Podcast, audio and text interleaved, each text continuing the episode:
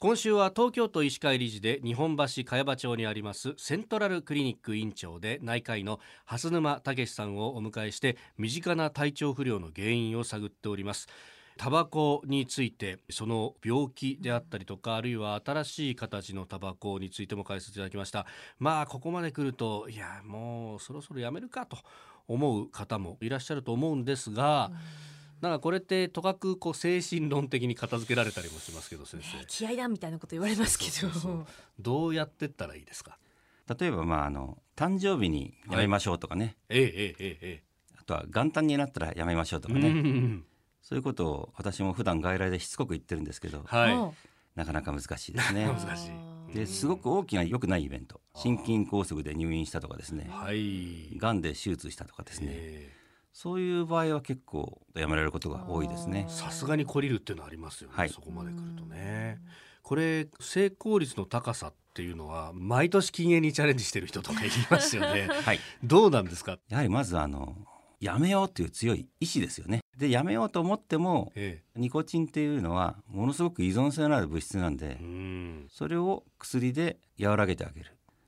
習慣になってるのを強い意志と薬で断ち切ってあげるううんんそういったことが必要なんじゃないかと思いますおーまず一日一本にとどめるとかそういうふうにこう緩やかにやめていった方がいいのかそれとももうスパってもうこの日を境に一切すいませんっていう方がやめやすいのかそれっそてれ何そかれあはりまねすかもうスパッとやめるのがまあ一番ですね一番、うこんの本数を減らしても実はあまり意味がないと言われてますあそうなんそうですなんですか、はそのうちまた増えてきたりすることもありますしああ、はいなるほどなるほど一本でもダメとうーんお話ししてますでもそうすると本当今まで吸ってた人はいわゆる禁断症状みたいなのって出ちゃいますよそねうそうそうそうその禁断症状を防ぐためにはい、昔はですねええまず最初に日本ではニコチンのガムが出ましたあうあんあったあった、はいへーその後はパッチが出ましたああなんか肌に貼るやつそうですうんパッチは大中小ってあってですねええええこれは今もう保険診療で処方することができますほでう中と小の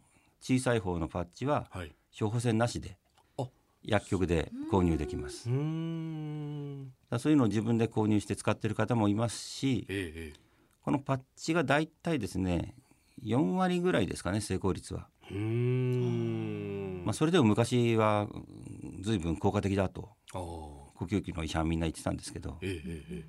で今一番主流なのははい飲み薬で、えううんーんこれは大体6割から7割ぐらい禁煙できるとあすごいそうなんですか高いですねそうなんです、まあ、それからさらに時間が経つとどうなるかっていうのもまた難しいところもあるんですけど、うんああえやっぱり突然いわゆるフラッシュバックみたいなことってあるんですか一番多いのがですね、はい居酒屋のあもらいタバコあ酔っ払ってつい、はいついふらふらとこう あーで1本吸っちゃうとええ翌日一箱買っちゃうとかですねあーそういうパターンが結構ありますねやっぱうめえなってなっちゃうみたあいとなすごくストレスがかかるとはい、どうしてもううんん、手が伸びてしまう手が伸びてしまう